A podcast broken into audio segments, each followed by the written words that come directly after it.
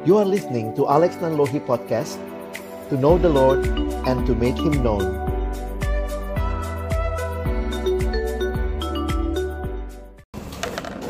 Mari Bapak Ibu yang dikasihi Tuhan, sebelum kita membaca merenungkan firman Tuhan, kita berdoa. Kami datang dalam ucapan syukur kepadamu ya Tuhan.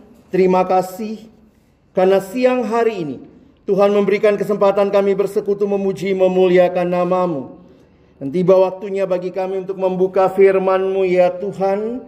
Kami mohon ketika kami membuka firman-Mu, bukalah juga hati kami Jadikanlah hati kami seperti tanah yang baik, supaya ketika benih firman-Mu ditaburkan itu boleh sungguh-sungguh berakar, bertumbuh, dan juga berbuah nyata di dalam kehidupan kami. Berkati baik hambamu yang menyampaikan, semua kami yang mendengar, Tuhan tolonglah kami semua. Agar kami bukan hanya menjadi pendengar-pendengar firman yang setia, tapi mampukan dengan kuasa dengan pertolongan dari rohmu yang kudus, kami dimampukan menjadi pelaku-pelaku firman-Mu di dalam kehidupan kami, di dalam keseharian kami.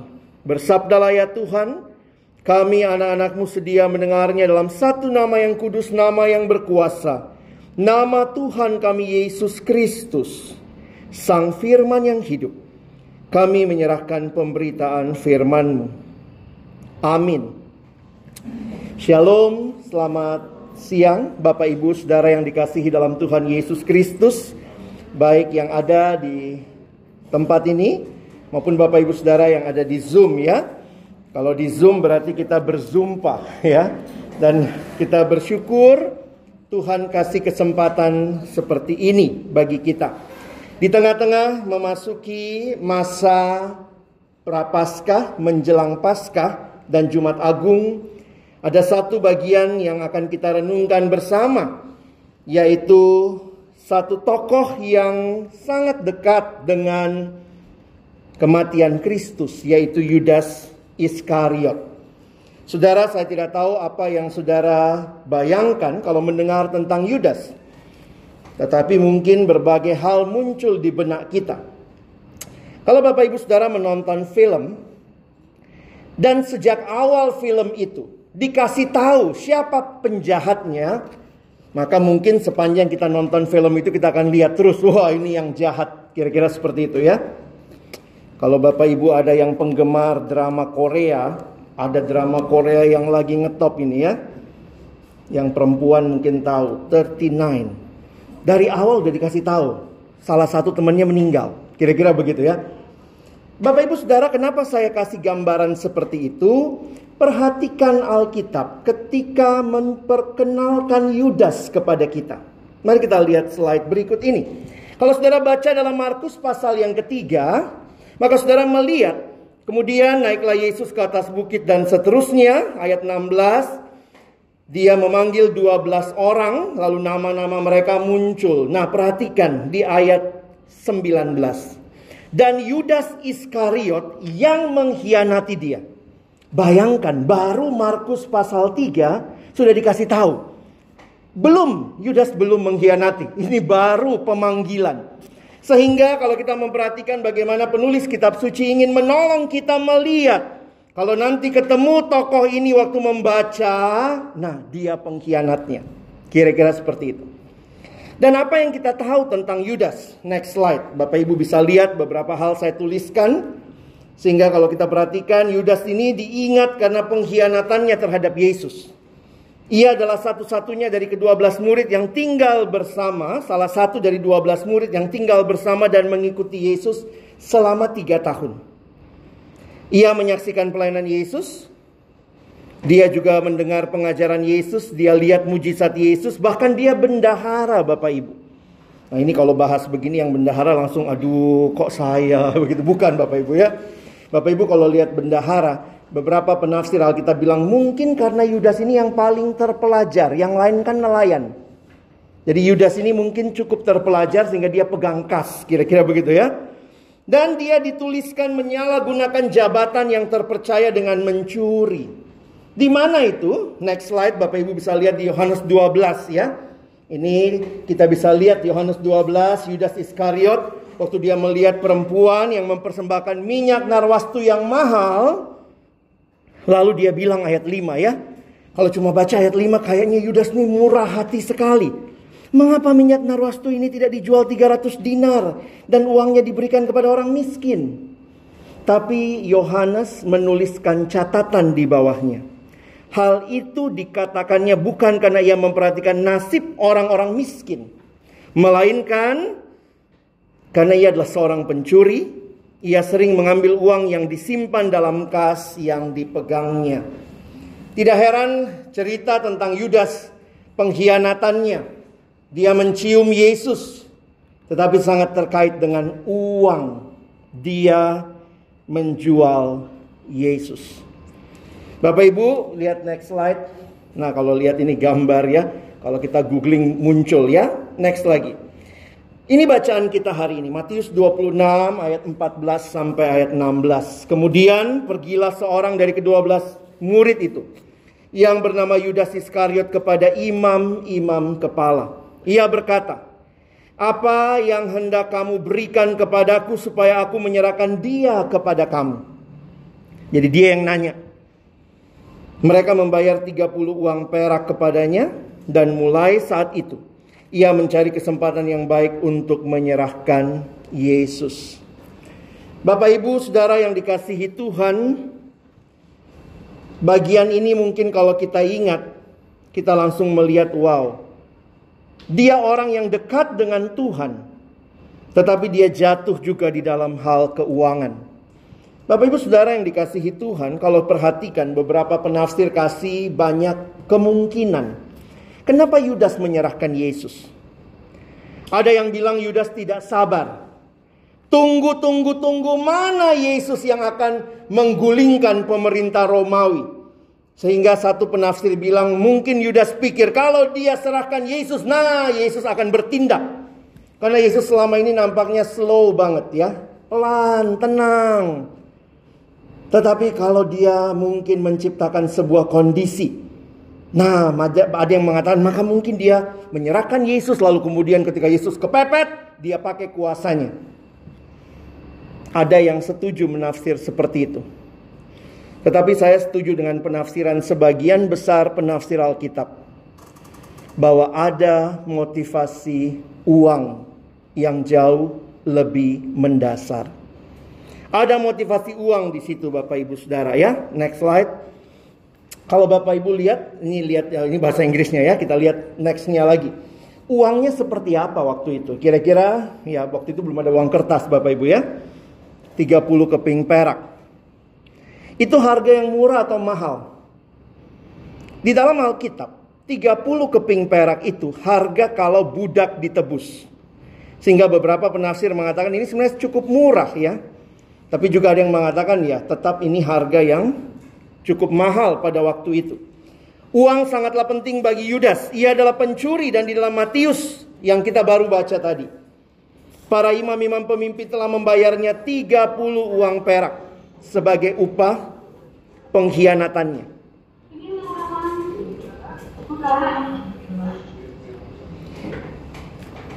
Next slide. Jadi kalau Bapak Ibu lanjutkan membaca ya tentang Yudas, mungkin kita nggak akan lihat lebih jauh karena banyak sekali bagian yang bisa kita soroti. Yudas Iskarot mengkhianati Tuhan dengan ciuman. Jadi Bapak Ibu jangan kaget ya, kenapa kok cium-ciuman begitu ya? Waktu itu Yesus sedang berdoa di Getsemani. Taman waktu itu jangan bayangkan taman di Jakarta banyak lampunya, gelap. Jadi dia bilang sama yang akan menangkap, nanti lihat yang saya cium itu yang ditangkap. Kira-kira begitu. Jadi kalau Bapak Ibu bicara soal ciuman jangan kemudian asosiasinya ke mana-mana. Kok cium-ciuman laki-laki begitu ya. Tetapi dia justru menjadi tanda. Waktu dia membawa prajurit-prajurit yang akan menangkap Yesus, dia bilang nanti yang saya cium, dia yang Yesus. Karena ingat waktu itu Yesus bersama dengan murid-murid yang lain. Ya, Nah Bapak Ibu Saudara yang dikasihi dalam Tuhan Yesus Kristus, kita lihat kelanjutan hidupnya. Next slide. Jadi ini saya mencoba menggambarkan secara utuh hidup Yudas. Setelah melancarkan tindakan kejinya tentang Yudas tertulis, menyesallah ia. Nah, ini jadi menarik juga. Makanya para penafsir Alkitab tuh dua, dua, dua, dua kubu ya. Ada yang bilang kalau memang dia cinta uang, kenapa dia balikin tuh duit? Kira-kira gitu ya. Sehingga ada yang memang merasa Yudas mau suruh Yesus ber, beraksi kalau kepepet. Tapi sisi lain ada yang bilang ya, namanya nyesel ya udah duitnya dibalikin begitu. Saudara, saya tetap melihat uang jadi motivasi utama karena catatan tadi bahwa dia bendahara dan dia sering menggunakan uang yang dia pegang. Sehingga dikatakan menyesallah ia dia mengembalikan uang yang 30 perak itu kepada imam-imam kepala dan tua-tua. Apa yang kita pelajari dari situasi ini? Yudas hanya menyesal. Saudara, penyesalan itu penting, tetapi penyesalan harus diikuti dengan yang namanya pertobatan. Kalau kita ingat kisah Yesus dan murid-muridnya, ini kisah-kisahnya cukup tragis ya. Masih ingat Simon Petrus kalah sama ayam ya? Karena Yesus bilang sebelum ayam berkokok satu kali, kau berkokok tiga kali. Kira-kira begitu ya. Kau menyangkal aku tiga kali. Dan kalau Bapak Ibu lihat penyangkalan Simon Petrus itu kan dia menyangkalnya tiga kali. Ada yang sudah coba baca? Ini karena mau deket-deket Jumat Agung Pasca saya suruh minta Bapak Ibu coba baca deh. Lihat. Penyangkalannya itu bukan begini ya. Bukan kemudian ditanya, "Kamu kenal Yesus ya?" Terus Yudas bilang e, Petrus bilang, "Tidak, tidak, tidak." Itu juga tiga kali. Itu tiga kali ya. Tidak, tidak, tidak. Tapi kalau Bapak Ibu perhatikan penyangkalannya itu ada jeda waktu. Di salah satu Injil bahkan ditulis sejam kemudian. Jadi ada yang nanya, eh kamu yang sama Yesus ya? Dia bilang, enggak, aku tidak kenal dia. Terus jeda waktu. Bayangkan perasaan Petrus. Aduh, saya kenal. Kenapa saya bilang enggak kenal ya? Aduh, sejam kemudian ada lagi yang bilang, logatmu mirip nih. Pasti kamu pengikutnya. Tidak. Jadi bayangkan sepanjang malam itu dalam jeda waktu sampai akhirnya ayam berkokok. Jadi kalau Bapak Ibu membayangkan, saya membayangkan kalau Yesus ditangkap malam, misalnya ditangkap jam 10 malam ya, ini kita rekonstruksi. Yesus ditangkap jam 10 malam, jam berapa Yudas menyangkal? Kalau Bapak Ibu bilang langsung menyangkal, berarti ada ayam berkokok jam 12 malam. Itu ayam nggak tahu waktu. Jam berapa ayam biasanya berkokok? Pagi. 4 subuh lah kira-kira begitu ya. Jadi bayangkan dari malam itu sampai pagi Petrus pun, aduh saya kenal dia tapi aduh nggak berani ngaku. Tiga kali dia menyangkal. Apa Petrus dan Yudas? Sama-sama gagal. Tetapi Petrus bertobat. Dia menyesal. Dia menangis. Sama, Yudas juga menyesal. Dia kembalikan uangnya. Tapi Yudas tidak bertobat. Dia pergi gantung diri. Petrus bertobat. Sehingga Tuhan pakai dia. Tidak ada dari kita yang sempurna. Bapak Ibu yang pernah gagal. Tuhan sanggup pakai kita. Bagi kemuliaannya asal kita mau bertobat.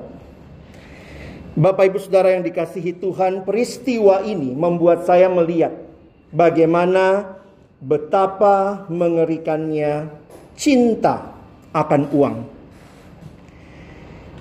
Tidak enak bicara uang ya. Apalagi di instansi. Apalagi di tengah-tengah gereja. Kadang-kadang juga mirip ya. Bicara uang.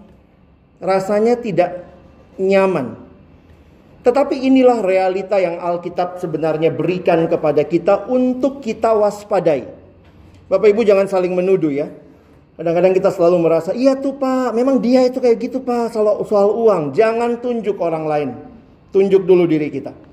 Waktu saudara dan saya menunjuk satu jari ke tempat lain, ada tiga jari menunjuk kepada diri kita. Periksa diri kita.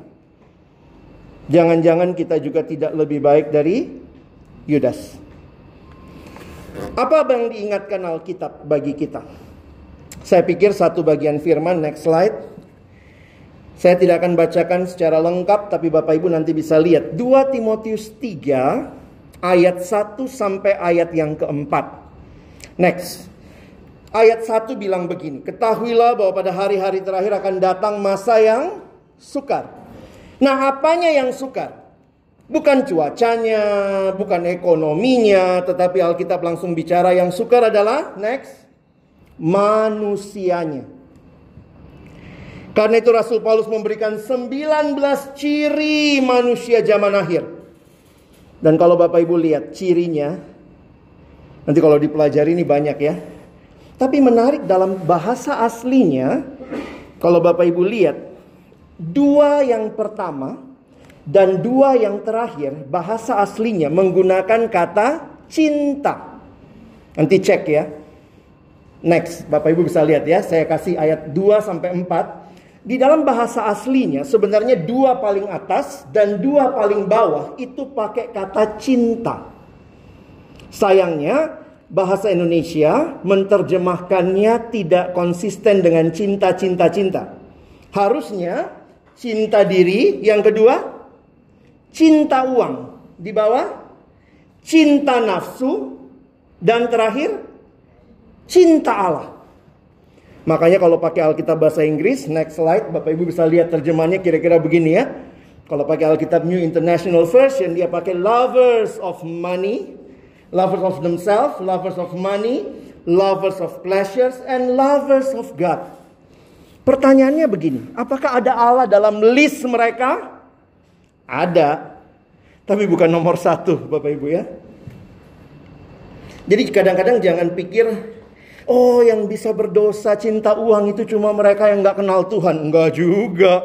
Yang ngaku kenal Tuhan bahkan di dalam gereja juga banyak penyimpangan keuangan. Dan ternyata kalau kita lihat dari empat cinta ini, yang mana yang harusnya kita bangun? Next slide. Yang keempat ya. Cinta Allah. Itulah murid. Lovers of God. Bapak ibu saudara ingat baik-baik. Next. Kita itu ciptaan Allah. Dan saya tuliskan kalimat berikut. Next. Manusia hanya menemukan kepuasan sejati di dalam penciptanya. Seorang tokoh ilmuwan Kristen. Kita kenal rumusnya. Kita nggak tahu ternyata dia penulis buku Kristen juga ya. Next, namanya Blaise Pascal. Kita tahunya dia cuman fisika Bapak Ibu ya.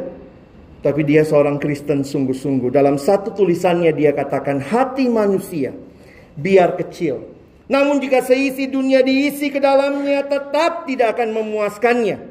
Hanya sang pencipta yang bisa memuaskannya. Hati-hati. Ketika saudara dan saya mencari kepuasan lain di luar Tuhan. Dan itu yang diingatkan tadi. Hati-hati cinta uang, cinta hawa nafsu, cinta diri. Bangunlah cinta kepada Allah. Apa itu dosa? Next slide. Kalimat pendeta John Piper mengatakan sin is what you do when your heart is not satisfied with God. Dosa adalah apa yang kau lakukan ketika hatimu tidak puas dengan Allah. Nah, Bapak Ibu, kalau di hati kita bukan Allah yang bertahta, itu namanya apa? Next. Ber berhala. Ini pengajaran kuat sekali dibahas oleh Opung Martin Luther. Bapak Ibu yang dari gereja-gereja Lutheran, itu Luther kuat sekali membahas dalam katekismus besar dia tuliskan bahwa hati-hati bahwa di balik semua dosa itu ada yang namanya berhala. Berhala itu apa? Yang kita taruh sebagai kepuasan kita. Padahal ingat, kepuasan sejati hanya dari Allah. Dan Luther ingatkan. Next. Bapak Ibu kalau bicara berhala jangan pikir hal-hal yang buruk saja. Ternyata Luther bilang hal-hal yang baik. Tapi kalau kita jadikan utama, itu berpotensi jadi berhala. Oh, hal baik bisa jadi berhala. Bisa Bapak Ibu. Uang itu baik nggak? Jangan bilang nggak baik ya. Ada anak remaja datang sama saya, Kak Alex, Uh, benar kata Alkitab ya, akar segala kejahatan adalah uang. Saya bilang lain kali baca Alkitab baik-baik. Akar segala kejahatan bukan uang, tapi cinta uang. Beda dong. Saya bilang kalau kamu nggak suka uangnya kasih saya. Banyak pelayanan perlu didanai. Uang baik. Begitu uang jadi utama, jadi berhala. Keluarga baik nggak? Baik. Bisa jadi berhala? Oh bisa. Ada yang ingin menyenangkan bapak mama, Apakah itu utama? Kalau sesuai dengan kehendak Tuhan itu baik. Karena ada anak datang sama saya, Kak Alex katanya tadi kakak khotbah waktu saya sering di kampus-kampus Bapak Ibu ya. Tadi kakak khotbah nggak boleh nyontek. Iya nggak boleh dong. Kata mamaku boleh. Ih siapa mamamu? Terus saya tanya kenapa mamamu bilang begitu? Terus dia cerita, mama bilang bapak pensiun tahun ini. Nggak ada lagi biaya kalau kau terlalu lama kuliah. Jadi tidak mau tahu. Lakukan segala cara. Yang penting lulus. Apa pun. Nyontek pun nggak apa-apa. Yang penting lulus. Oh, mamamu Tuhan ya. Tidak semua yang orang tua kita inginkan. Kalau itu bertentangan dengan kehendak Tuhan menjadi sesuatu yang harus kita taati. Saya bukan katakan tidak usah taat sama orang tua, tapi taat kepada orang tua di dalam ketaatan kepada Allah. Orang tua bisa jadi berhala. Pasangan bisa jadi berhala? Bisa. Anak bisa jadi berhala? Bisa. Jabatan bisa jadi berhala? Bisa. Next, karena itu kenali Bapak Ibu ya, berhala-berhala hati kita. Saya banyak di sekolah-sekolah, anak mahasiswa jadi ada gambarnya game ya Game online juga banyak yang jadi berhala ya. Nggak tahu Bapak Ibu punya anak tuh, aduh ngegame mulu gitu ya. Nah gimana itu? Kita menolong mereka. Emang berhala tuh kayak apa Pak? Kita lihat next. Orang yang kepada berhala itu dia akan menyembah tanda kutip. Dia akan mengasihi, melayani, bahkan memperoleh makna darinya. Kalau berhala kita uang, maka maknanya arti hidup tergantung berapa banyak uang. Karena kan itu yang jadi hal utama. Pengkhotbah mengingatkan. Next.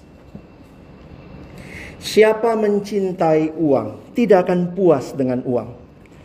Menarik Bapak Ibu bahas ini di tengah banyak investasi bodong ya. Ikut nggak? uh, ya, jangan-jangan kita juga ingin uang yang banyak. Salah nggak Pak punya uang banyak? Enggak dong. Tapi untuk apa uangnya? Kalau itu menjadi status kita, cinta uang membuat kita berharga karena berapa banyak uang yang kita punya. Kita kehilangan apa tujuan memiliki uang. Kalau tidak ada cinta kepada Tuhan, maka uang menggantikan itu dan akhirnya kita membuang Tuhan. Siapa mencintai kekayaan tidak puas dengan penghasilannya, ini pun sia-sia. Bapak Ibu, anak sekarang kalau belajar mau wawancara selalu pertanyaannya apa? Nanti kalau ditanya berapa gaji? Ah gitu ya. Terus kita ajarin, bilang aja lah. Ya tergantung standar di tempat bapak lah gitu kali ya. Tapi boleh saya tanya, berapa gaji yang cukup? Lucu ya, kita ada standar kemiskinan, tapi nggak ada standar kekayaan. Berapa standar orang yang kaya?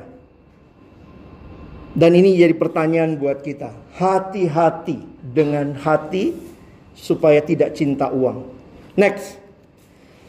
Ini ayat yang terkenal yang tadi saya katakan, akar segala kejahatan adalah cinta uang. Jadi Bapak Ibu mohon jangan salah ngerti. Bukan uangnya, cinta uang. Sebab oleh memburu uanglah beberapa orang telah menyimpang dari iman dan menyiksa dirinya dengan berbagai-bagai duka. Next. Cinta uang berbuahkan celaka. Dan Bapak Ibu sudah lihat itu ya. Next. Banyak anak-anak kita lihat influencer semua mau jadi kaya ya. Dan mari kita bangun kehidupan kerohanian keluarga kita yang belajar mencintai Tuhan. Karena itu next Bapak Ibu, ini kesehatan ya, tapi periksa hati kita. Bukan masalah sakit jantung atau sakit liver Bapak Ibu ya. Pertanyaan utamanya adalah berikut ini. Next. Di mana engkau sedang menaruh cintamu kepada Yesus atau kepada berhala. Ingat kalimat Yesus berikut ini. Dia berkata, "Kamu tidak dapat mengabdi kepada Allah dan kepada Mamon. Hati-hatilah, karena cinta akan uang menjadi sebuah celah bagi iblis untuk menghancurkan hidup saudara. Jangan mengabdi kepada uang, karena jika uang menjadi tuanmu, uang adalah tuan yang kejam." Banyak orang mencintai uang, tapi uang tidak pernah bisa melakukan apa-apa. Kita diminta apa? Next. Cinta Yesus. Kenapa kita harus cinta Yesus? Next, Bapak Ibu. Karena dia yang lebih dahulu cinta kita. Next. Ingatlah bahwa kita sudah ditebus oleh Yesus Kristus dengan darahnya sendiri. Sehingga hidup kita bukanlah lagi milik kita, tapi Kristus adalah pemiliknya. Mari layani Tuhan dengan segenap hati dan belajar jangan khawatir dengan kebutuhan hidup karena Bapamu di surga tahu apa yang kamu perlukan. We can say I love Jesus only because he loves us first. Semua berhala tidak ada yang mati bagi saudara. Bahkan mematikan saudara hanya Yesus. Allah yang satu-satunya disembah. Yang bahkan mati bagi engkau dan saya. Apa artinya hidup kita? Belajar dari Yudas hari ini. Next slide penutup saya. Marilah makin mencintai Yesus hari demi hari. Ini adalah perjalanan seumur hidup. Bapak Ibu, berhala itu kayak punya selingkuhan ya. Maaf ya. Berhala tuh kayak punya selingkuhan. Harusnya kan Yesus yang disembah. Eh berhala kita main-main sama dia. Terus ada yang pernah nanya sama saya. Jadi bagaimana kak supaya nggak makin cinta selingkuhan? Makin cinta istri sahmu. Makin cinta suami yang sah. Jadi bagaimana supaya tidak makin cinta uang? Belajar cinta Yesus. Ini perjalanan bangun cinta Bapak Ibu. Banyak bilang jatuh cinta tuh gampang pak. Iya, yang susah bangun cinta. Membangun cinta dengan Tuhan. Kalau begitu bangun pagi Bapak Ibu lihat foto istri orang, renungkan, pandangi, ya jangan heran makin cinta istri orang. Tapi kalau begitu bangun, lihat foto istri sendiri, bersyukur, wah ini mamanya anak-anak, luar biasa pengorbanannya. Bangun pagi apa yang Bapak Ibu ingat? Sudah berapa investasiku? Cek dulu. Apa yang Bapak Ibu ingat waktu bangun pagi? Ya hari ini IHSG turun. Saya ikut satu grup ya, adik kelompok yang saya bimbing itu, waduh tiap hari kasih semua tentang saham. Jadi dia bilang, kak nggak apa-apa saya cerita saham, silahkan cerita. Saya nggak ikut juga soalnya. Tapi dia dia ada beberapa teman yang ikut. Saya pikir anak muda sekarang kan senang dengan hal seperti itu ya. Tapi saya selalu mau ingatkan, waktu pagi-pagi kau bangun, apakah hatimu gelisah karena saham turun? Atau hatimu gelisah karena kau belum bertelut duduk diam di kaki Tuhan mendengar apa yang dia mau sampaikan bagi saudara. Apa yang jadi prioritas kita?